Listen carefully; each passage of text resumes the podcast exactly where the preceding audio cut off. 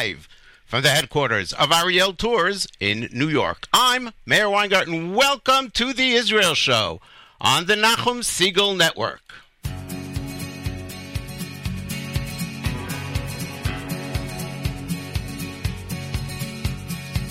עשרים וארבע שעות של אושר צרוף, הצמחנו כנפיים, התחלנו לעוף, הרוח והשמש דואט. בתוך כל המרוץ הצלחנו להאט את הקצב, והעצב התהפך למתוק. אחרי כל המילים למדנו איך לשתוק. 24 שעות של אושר טהור, השארנו את הרעש, המינוס מאחור, תפסנו איזה סרט סתם באמצע היום. ירדנו אל החוף, התחלנו קצת לנשום את החופש, והחושך מפוצץ כוכבים. טרפנו זה את זו, כי היינו רעבים, וזה יום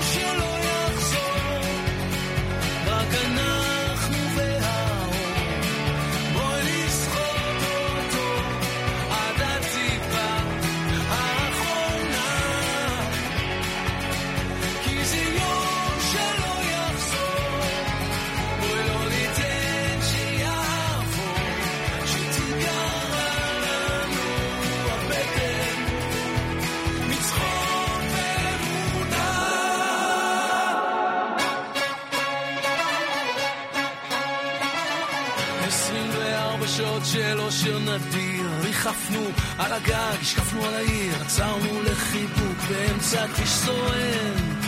זרקנו מטבע לאיש שמנגן את הנצח, ובמצח התיישבו הקמטים. חתרנו אל עצמנו בסירה משוטים,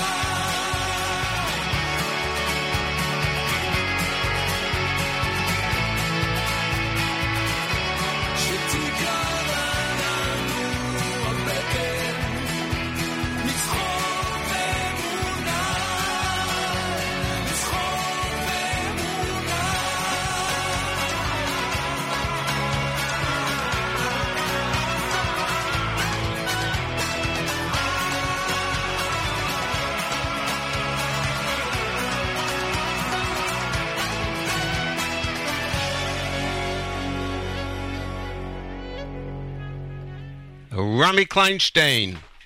Yom Shlo Yachzor opens up this edition of the Israel Show, number two for Tav Shin Ayin Chet. Welcome one and all. Welcome into this uh, to this uh, show, the Israel Show. We are on each and every Monday, immediately following JM in the AM, 9 a.m. Eastern, 4 p.m. Israel time. Around the world, wherever you are, whatever time it is, that's the time that we're on for you. And of course, on demand, tell others, tell others, spread the word, spread the good news about the Nachum Segal Network in general, the uh, NachumSegal.com stream, and the Nachum Segal Network app, which is available for free. And you can listen to the shows live, you can listen to the network live, and then you can listen whenever you feel like it on demand to the shows that you want to hear from the network. There's so many great shows, and ours is one of them. And we're very proud of it. And you just go to the archives, both on the app and on the uh, website, NachumSegal.com, and you look for the Israel show, and almost almost five years worth of shows are right there at your fingertips. But you know, let's start off with this week's show. and I thought of that song, Yom Shelo Yachzor by Rami Kleinstein. It's about making the best of the day. This day isn't coming back. I thought it, it uh, it's it's like a Yom Kippur kind of message in two ways. One, Yom Kippur is a day that doesn't come back. This year's Yom Kippur, you got to utilize it to the best of your ability and get the most out of it because it's a day and then it's gone. And then every day afterwards, hopefully, we've um, after doing the the accounting of our own life, the cheshbon hanefesh. Hopefully, we realize that every day after Yom Kippur and until next Yom Kippur is also a Yom Shelo Yachzor, is a day that passes and will never come back. So let's make the most and the best of it. We have an unbelievable story about a um, Holocaust survivor. She was one of uh, of two. She's a twin, a victim of Mengele's torture and experiments, quote unquote, human experiments. We it was just so shocking to me. We we had spent um, two shows talking about the hunt for Mengele, Mossad's hunting for Mengele after they caught Eichmann, and and for years and decades they're on on again, off again. And uh, unbeknownst to me until recently, two weeks ago, literally two weeks ago, this video comes out. It, it goes viral. It has uh, over three and a quarter million views on YouTube. And th- this Holocaust survivor, uh, so well spoken, wow, tells about her experiences, and then she reveals something which to me was shocking. I still don't know how to deal with it. I still don't know. So I'm going to put it out to everybody, and um, you know, we can all think about it and and see what we feel about it. Uh, we're going to do that later on. We have other stuff for you that uh, it's worthwhile sticking around for. Don't go away. Don't go away. Don't go away. Don't go away. This is really cool and great music. Uh, we'll start with Yoni Genut, Bitzet Yisrael Mi Mitzrayim. This is off his album Ot Laot. It uh, is um, it, it, it's a portend of the uh, upcoming holidays. We were going to holiday where we say Hallel. Every single day we say Hallel during Sukkot. It's a one of the most joyous holidays, or the probably the most joyous holiday on our calendar. Here it is, Yoni Genut, B'tzeit Yisrael. My name is Meir Weingarten. You are tuned to the Israel Show on the Nachum Segal Network.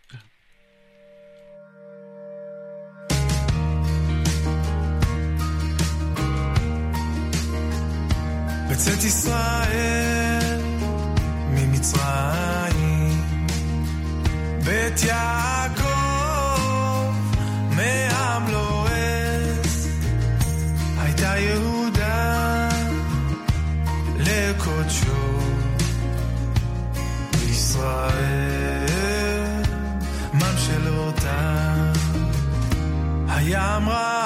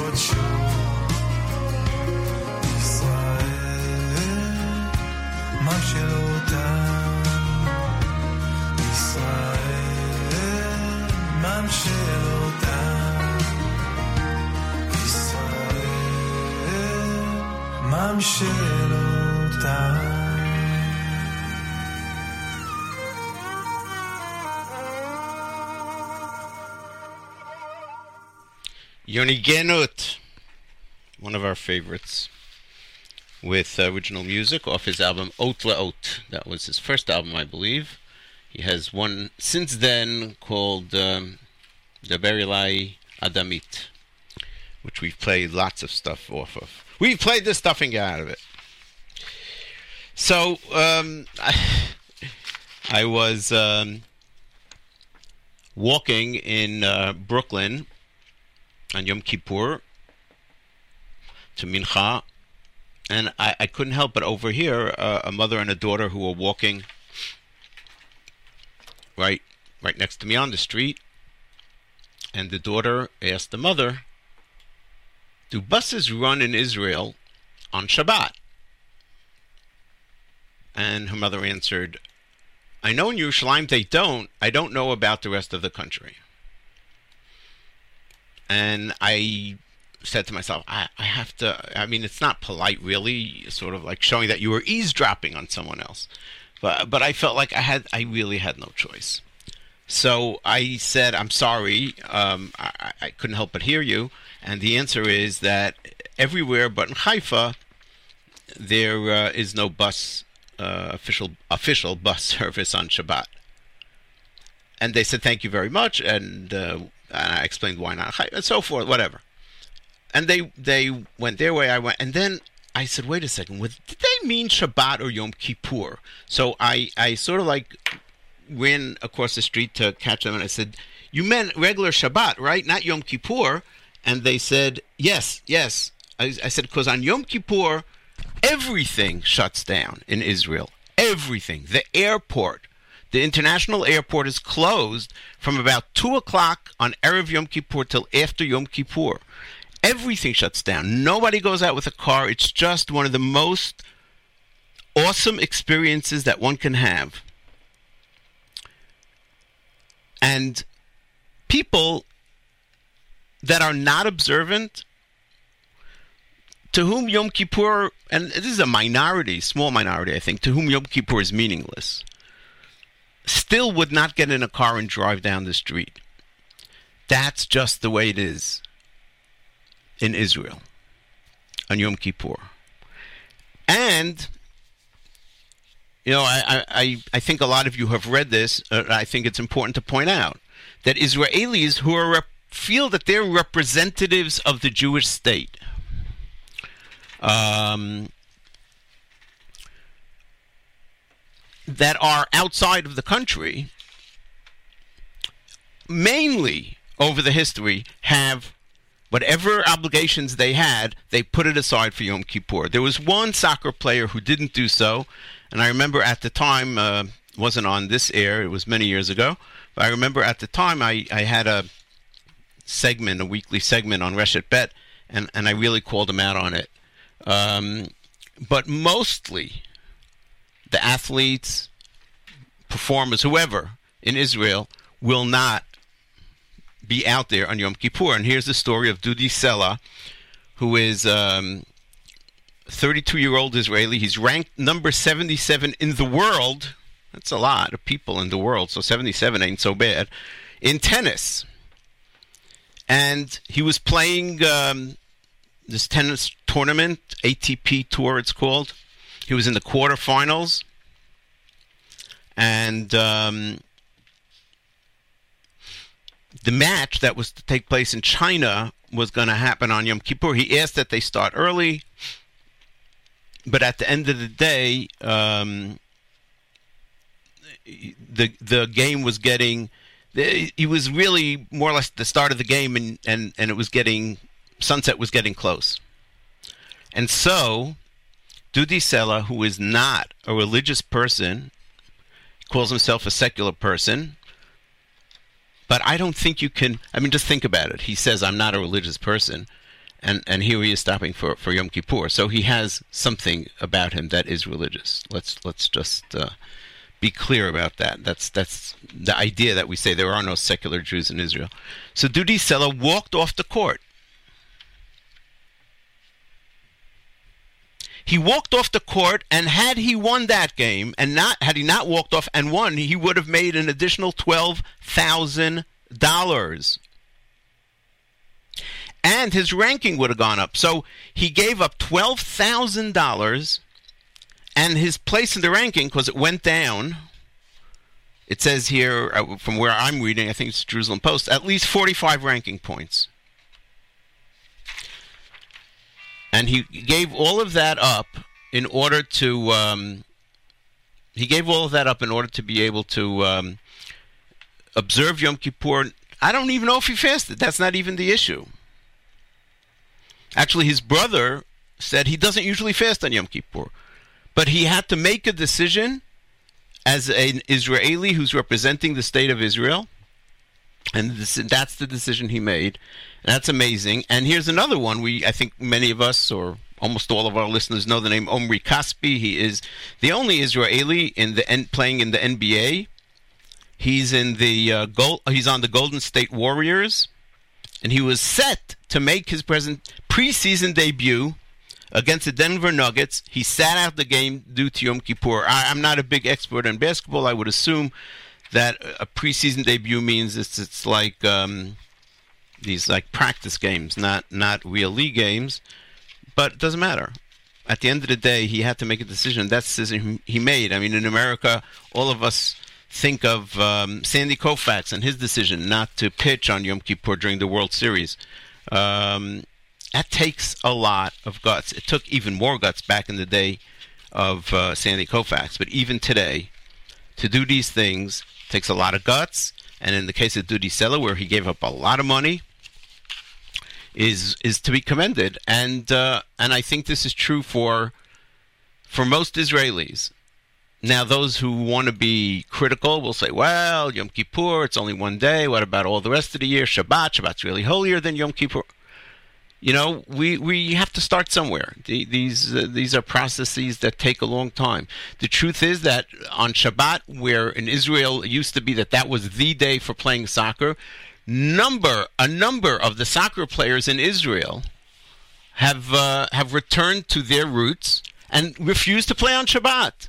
And ultimately, what will happen? They'll be forced to change the day or the timing of the of the games of soccer, not just to accommodate Shabbat, so to speak, the holiness Shabbat. The the owners don't necessarily care that much about that, but they'll have to do it to make the game work to accommodate those players who don't want to play on Shabbat and and and the fans who don't want to come out on Shabbat. So we are amidst an amazing process, and um, Yom Kippur I think is just a, a small taste of what in, in maybe in several generations it'll take. Um, the typical Shabbat might look like in Israel. Uh, coming up, the amazing story of Eva Moses Kor, 83 years old, released a video about her her victimhood, I guess, but really her experiences in the Holocaust under the hands of Mengele, Joseph Mengele, who we've spoken about recently, and her shocking conclusion at the end of that video. We're going to share it with you and, and let you decide what you think about it because I'm not really 100% sure what I think about it yet.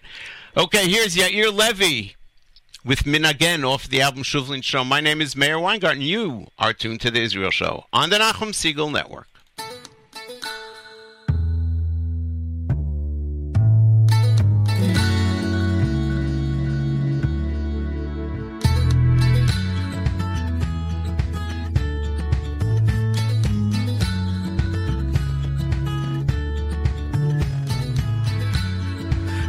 חודש לא נפגשנו, חיכית לי בצד, ג'ונגלים גבוהים ו... אני הולך לבד.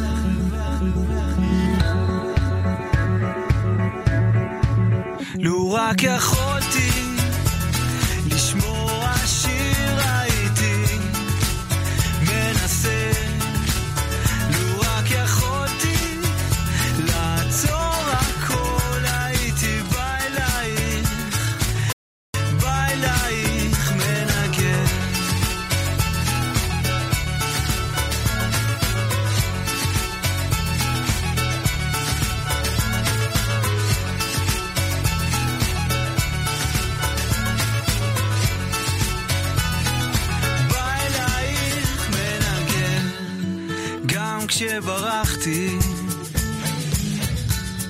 החזקת לי את היד שקט את שולחת. לכל אחד.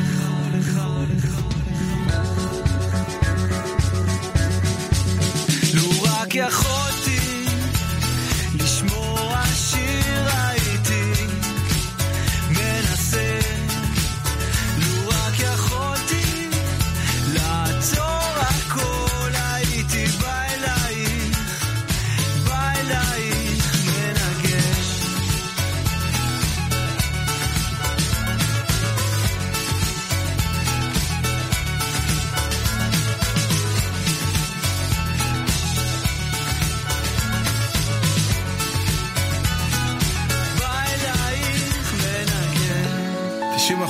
90% מהזמן אני רק חולם על זה.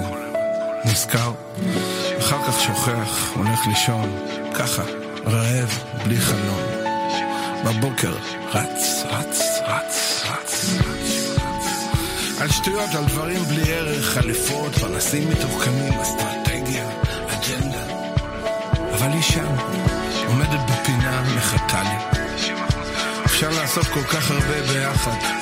לו רק ידעתי לנגב זיעה, להוריד את החלודה, לחבק אותך.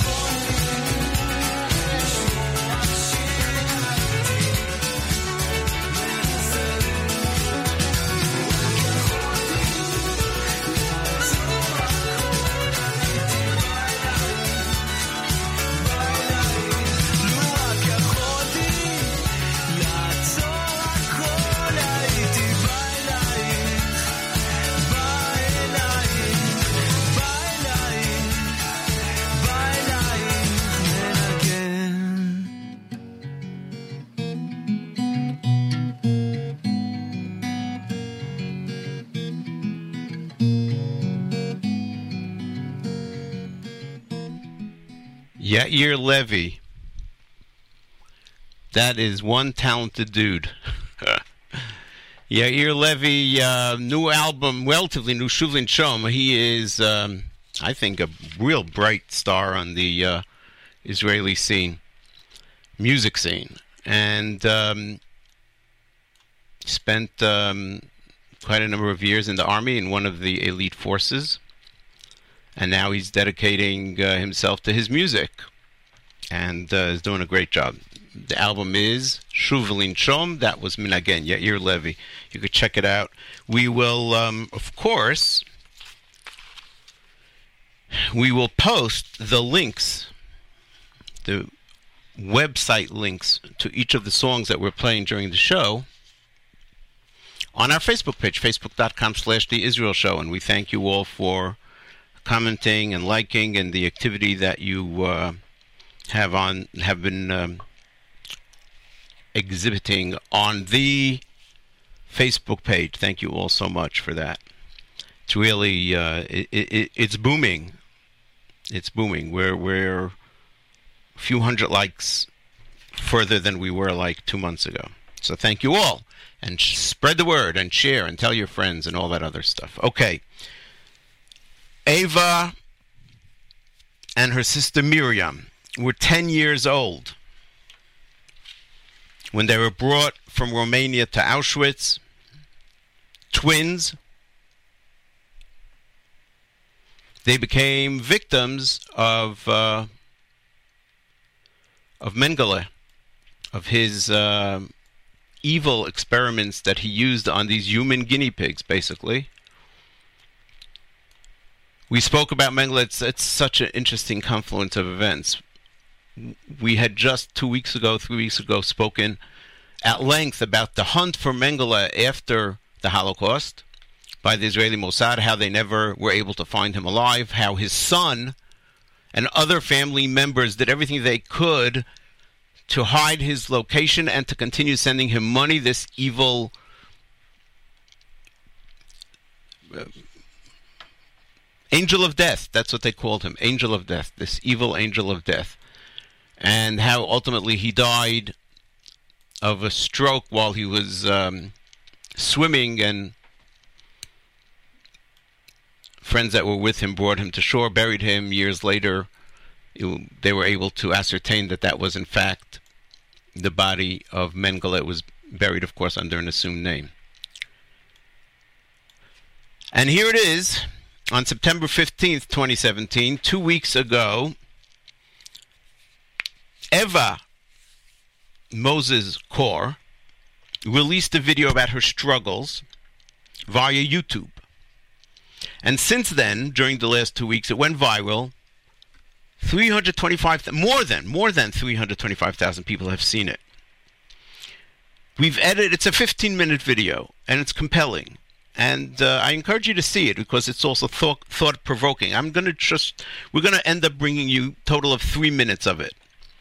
But to, to me, this was the the crux, the essence of, of the message that she had and uh, I did. I, I was shocked. I was stunned. I didn't know how to deal with it, and I'm going to share it with the listeners, and um, you all can think about how you deal with it.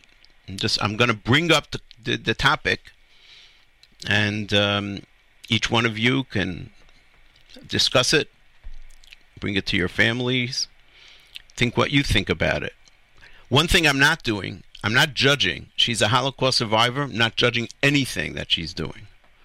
They went through hell and back. And now in her 80s, she's released this video. So here's the beginning. We're going to play the beginning uh, of the video in which she basically introduces herself, her family, how they uh, arrived to Auschwitz in the cattle cars, the famous cattle cars, and then the selectia that takes place as the Jews come out of the cattle cars onto that big platform in Auschwitz. I was born in 1934, one of a pair of twins. We lived in a very small village in Transylvania, Romania. We got down from the cattle car. People were selected to live or to die. People crying, pushing, shoving, dogs barking, trying to make some sense of that place. A Nazi was running in the middle of that selection platform, yelling in German, twins, twins. He noticed us and demanded to know if we were twins. And my mother asked, Is that good? And the Nazi said, Yes. My mother said yes. At that moment, another Nazi came, pulled my mother to the right. We were pulled to the left. We were crying. She was crying. And all that took 30 minutes from the time we got down from the cattle car, and my whole family was gone. Only Miriam and I were left holding hands and crying. We were Mengele twins, which we found out later on what that meant. Mengele would count us every morning, and he wanted to know how many guinea pigs he had this day. He would count them every morning, Mengele, and order to know how many guinea pigs, quote unquote, he had for that day. Now, as, as the video continues, she describes in detail, or somewhat in detail, what she and her sister went through, what experiments they carried out on her. They injected them with stuff that, and they never knew entire life. Um, never knew about um, what it is that they were injected with. And the doctors in Israel, when her her sister uh, died after her third child, and they discovered that her liver, her sister's liver, never grew beyond the size it was when she was 10, when she was in Auschwitz.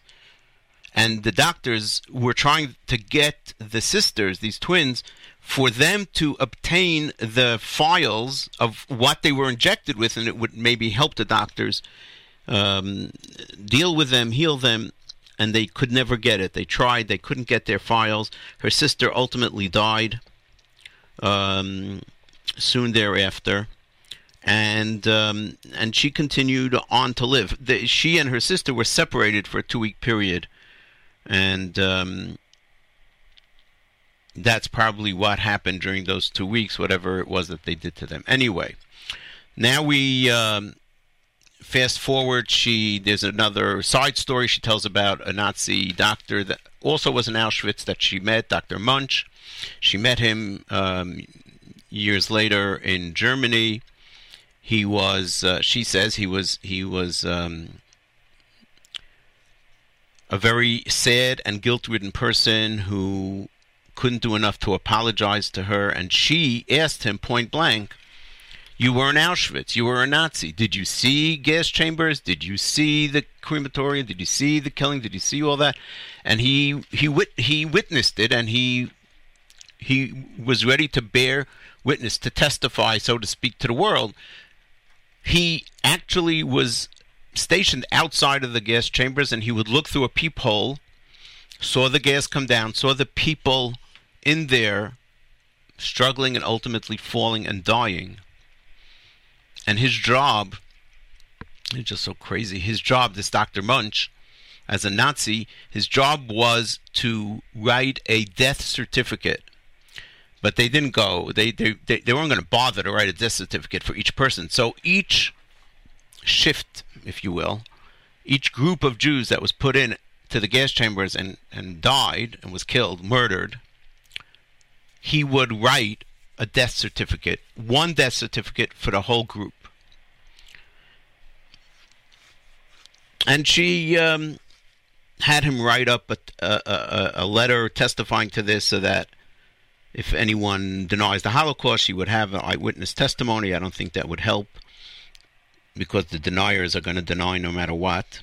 Their mind is set and made up, and they're not they're not so swayed by a letter of somebody. But anyway, and then after a long circuitous route, these are all like side stories. She decides to see what it would be like, what she would feel like if she changed her attitude and her perception of the Holocaust, of what she went through, and how she perceived Mengele and how she perceived herself. Because all her life she perceived herself for 50 years, she says, as a victim. And that was the obviously scar that she carried around with her. And so she says that she um, went into a room and she imagined that in the room in her house there was sitting now in front of her Mengele. She called him the make believe Mengele in the room. She walked into that room where the make believe Mengele would be sitting, and here's uh, how she describes what happens next. And, and brace yourself. I picked up a dictionary and wrote down 20 nasty words, which I read clear and loud to that make believe Mengele in the room. And at the end, I said, In spite of all that, I forgive you. Made me feel very good that I, the little guinea pig of 50 years, even had the power over the angel of death of Auschwitz. I felt free, free from Auschwitz, free from Mengele. So now that I have forgiven him, I knew that most of the survivors denounced me and they denounce me today also. But what is my forgiveness? I like it. It is an act of self healing self liberation, self empowerment. All victims, all hurt, feel hopeless, feel helpless, feel powerless. I want everybody to remember that we cannot change what happened. That is the tragic part.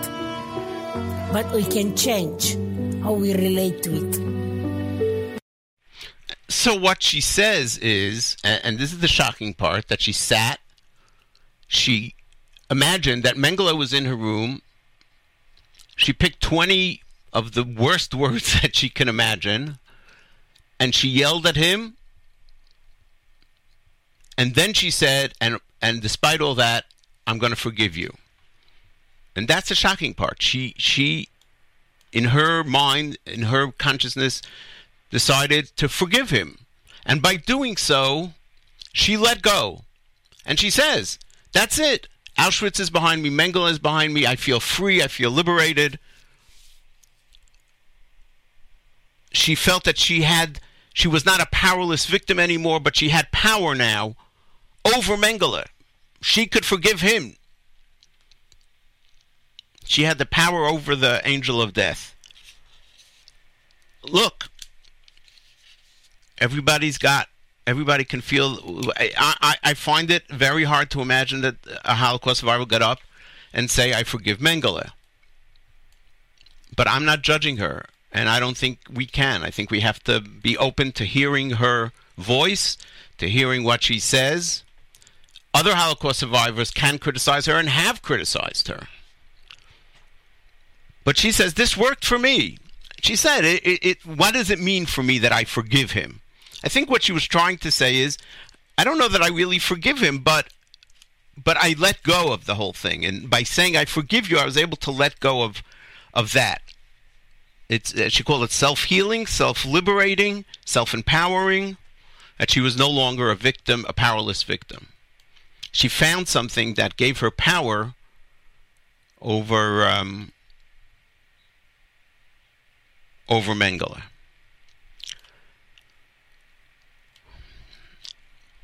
I I not 100% sure what to make of it. There are those who say um, you want to do that, do that, but not publicly. When you when you forgive him publicly, it doesn't do good for the Jewish nation, for the for the me- memory of uh, of the Holocaust victims. But um, who are we? We're, we're uh, compared to the people who went through the Holocaust. Who are we? and um, I want to share it. And and I think because of what she did, and and I think that's a very popular message in the general culture today. Um, that's I think why her video went viral, and has uh, three and a quarter million uh, views so far in in the span of two weeks.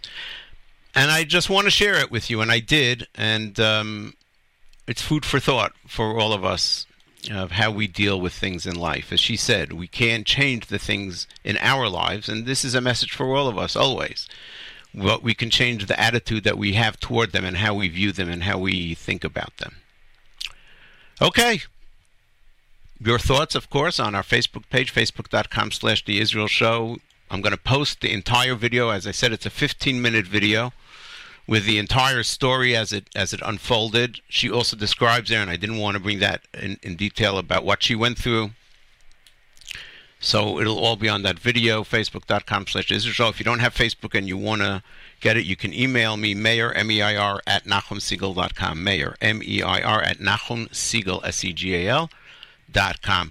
Here is uh, an oldie but goodie as we uh, start getting toward the uh, fall. Well, we're already in the fall, the autumn the Chag HaAsif, the time of the year that we uh, bring our produce into the homes on Sukkot. Here's Ruach Stav, Gary Eckstein, going back a long way. Title track of that album. My name is Meir Weingarten. You are tuned to the Israel Show on the Nachum Segal Network.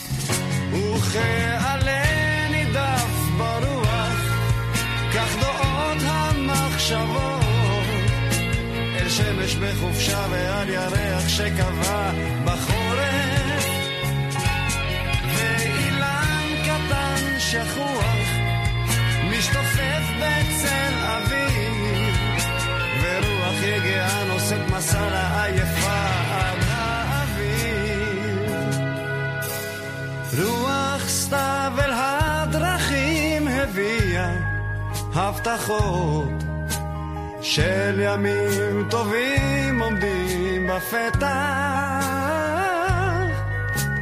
ויונה תמימה נושאת ענף למזל טוב ושלמים שלווים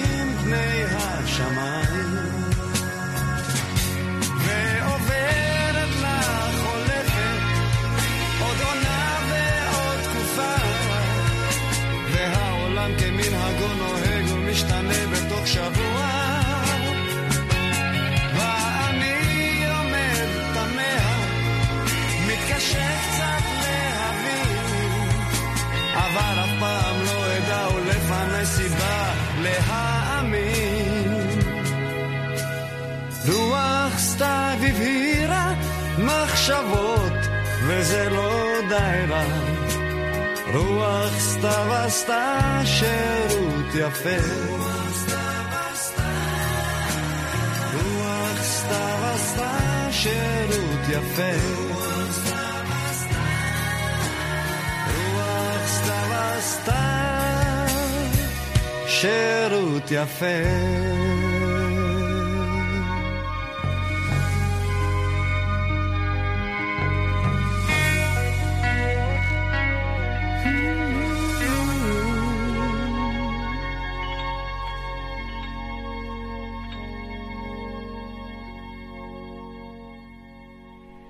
Ruach Stav, The Autumn Winds. Gary Eckstein off of uh, the album by the same name. It goes back to 1979. Link on our Facebook page after the show. Facebook.com slash The Israel Show. Our listener Moshe, very active in our comments on the app, says she only forgave a fictitious Mengele Yamach Shmo as a self-healing move. How can anyone get upset? Well, that I guess is the interpretation that I would see also, that she forgave this fictitious Mengele, but then there are those who say she just very publicly says, I forgave Mengele, and would take it literally. And um,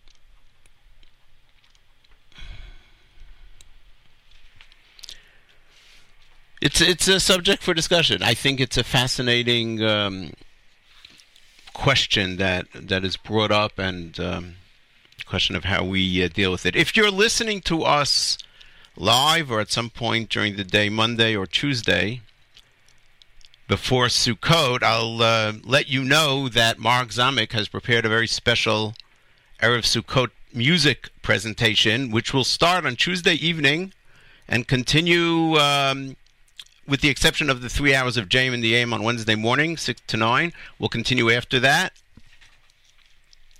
up until, I guess, Erev, uh, just about Chag time. And you are all invited to listen at NachumSegal.com and on the Nachum Segal app. That's the most convenient way. Download the app if you haven't yet. You haven't downloaded the app? Are you serious? Well, no, I'm not talking to There's no one here. I'm talking to you, to the listeners. What do you mean you haven't downloaded the app? You need to do that right away. It's for iPhone, for Google, uh, Android. Get it on their respective uh, stores online. Here is um, another Betzet Yisrael Mitzrayim. Should we do that?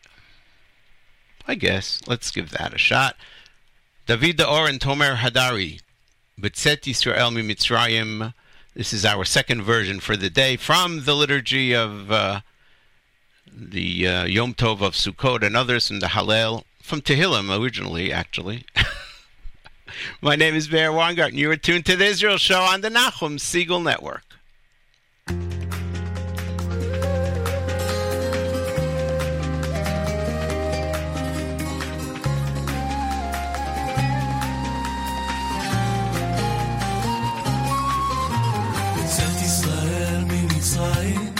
בית יעקב מעם לועז, הייתה יהודה לקודשו, ישראל ממשלותה. הים רב הינוס, הירדן יסוב לאחור, הערים רקדו חיילים, גבעות כבני צור.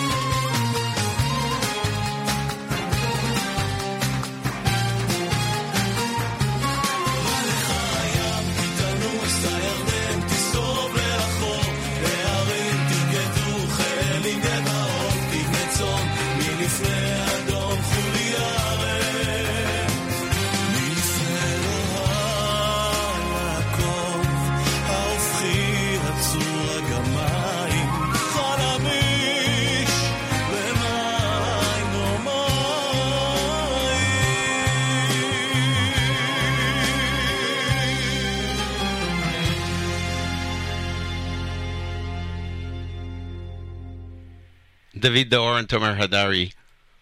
B'tzet Yisrael Mitzrayim, right here on the Israel Show. My name is Meir Wangert. You're tuned to the Nachum Segal Network. So, Sukkot in Israel. What can I tell you? It is. I, I miss it so. It is the most joyous, most amazing time to be in Yerushalayim, in the Holy Land, in Yerushalayim specifically. It is just. uh, What can I tell you? It's only when I'm forced to stay here in Chutz La'aretz for the Chag, which I am this year, I would say that the majority of my years on Earth, I was in Yerushalayim for Sukkot, big majority. But there are times when you can't do it, and it's almost like the holiday here is somewhat artificial. You know, there it's the real thing. And uh, a few months ago, I saw this um, Chatam Sofer writing a few hundred years ago, a hundred something years ago, I should say, probably eighteen somethings, commenting on the Gemara and Sukkot. So this can be found in the um, of the Chatam Sofer on Sukkah Lamed Vav Amud Aleph. Not going to get into the whole context of, of where this is coming, but basically the question is when the Torah says, we say it in Kriyat Shema every day, that you should go out to the fields and gather in all the bounty. Dagan, tirosh, yitzhar, those are the three main things. The sort of the bread, the wine, and the oil. And um, those are the three main staples that are repeated all, over and over in the Torah. We've actually done a Meir Milim segment about it a while back. So he says that even then there's a machloket. Does that mean that you don't study Torah and you go out into the field? How could that be? How could you leave the study of Torah? And there's a machloket in the Gemara, and he says that even the one who says yes, you do go out to the field, you leave the study of Torah. He says, I believe that that's only in Chutz Laretz. In uh, yes, in Eretz Israel. I'm sorry. That wouldn't apply in Chutz Laretz. It only applies when the majority of Jews are living there, which is true today. Sheha'avodah bakarka gufa, working the land itself, the agriculture in Eretz Yisrael, mitzvah. That in itself is a mitzvah. Mishum Yishuv Eretz Yisrael is part of the mitzvah of inhabiting the land of Israel. V'lahotzi peroteha hakedoshim. To to um, gather up, to take out of the land the holy produce that the land uh, brings forth. And that's where the Torah commanded us to do this. Can you imagine a person would say, I'm not putting on tefillin. I'm not putting on tefillin today. I'm, I'm studying Torah. I don't want to be mevatel Torah. I don't want to not be studying every minute I can. If I put on tefillin, I'm, I'm going to be stopping my Torah study. Well, nobody says that. Why? Because you have obligations in addition to the t- study of Torah. You have obligations in addition to studying Torah. There are mitzvot, there are things that one needs to do. So you close the Gemara, you leave the Bet Midrash, and you go to the fields, and you gather the produce or whatever other things need to be done. Hachanami, just like you don't say, I'm not going to put on tefillin, Hachanami lo yomar lo e'esof degani mipnei esek haTorah. It's an obligation, just like tefillin is an obligation.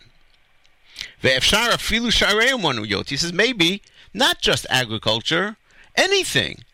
If we are going to inhabit the land of Israel and make it a thriving place where most Jews will live, it's not just agriculture. We need to have a country. We need to do the things that are required to have daily life. So you need a shoemaker, or you need, you know, in our day, you need computers, and and you need all the different things that are needed. High tech, and and you need people to, to, to you need tailors or you or, or, you need people that are going to bring in uh, um, clothing for, for sale. You need shopkeepers. These are all the things that make it possible to live a life in the land of Israel. That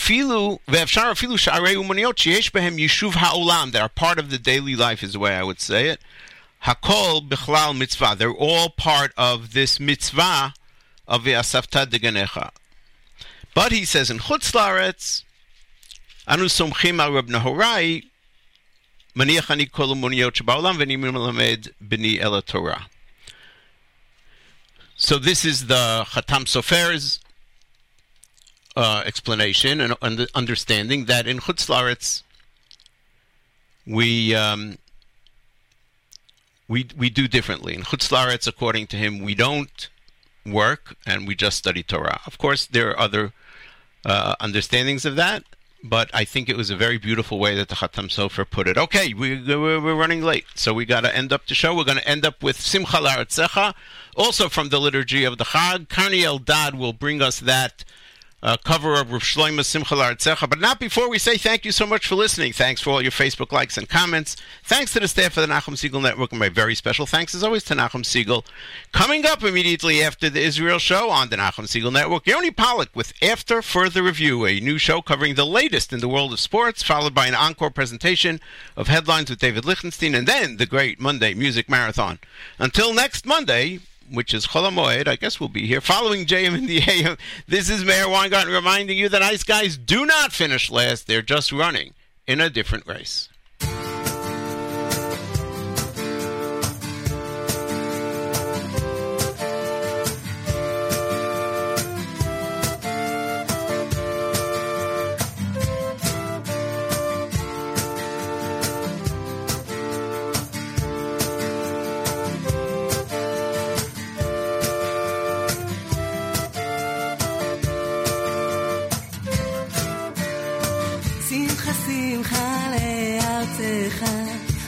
sa sa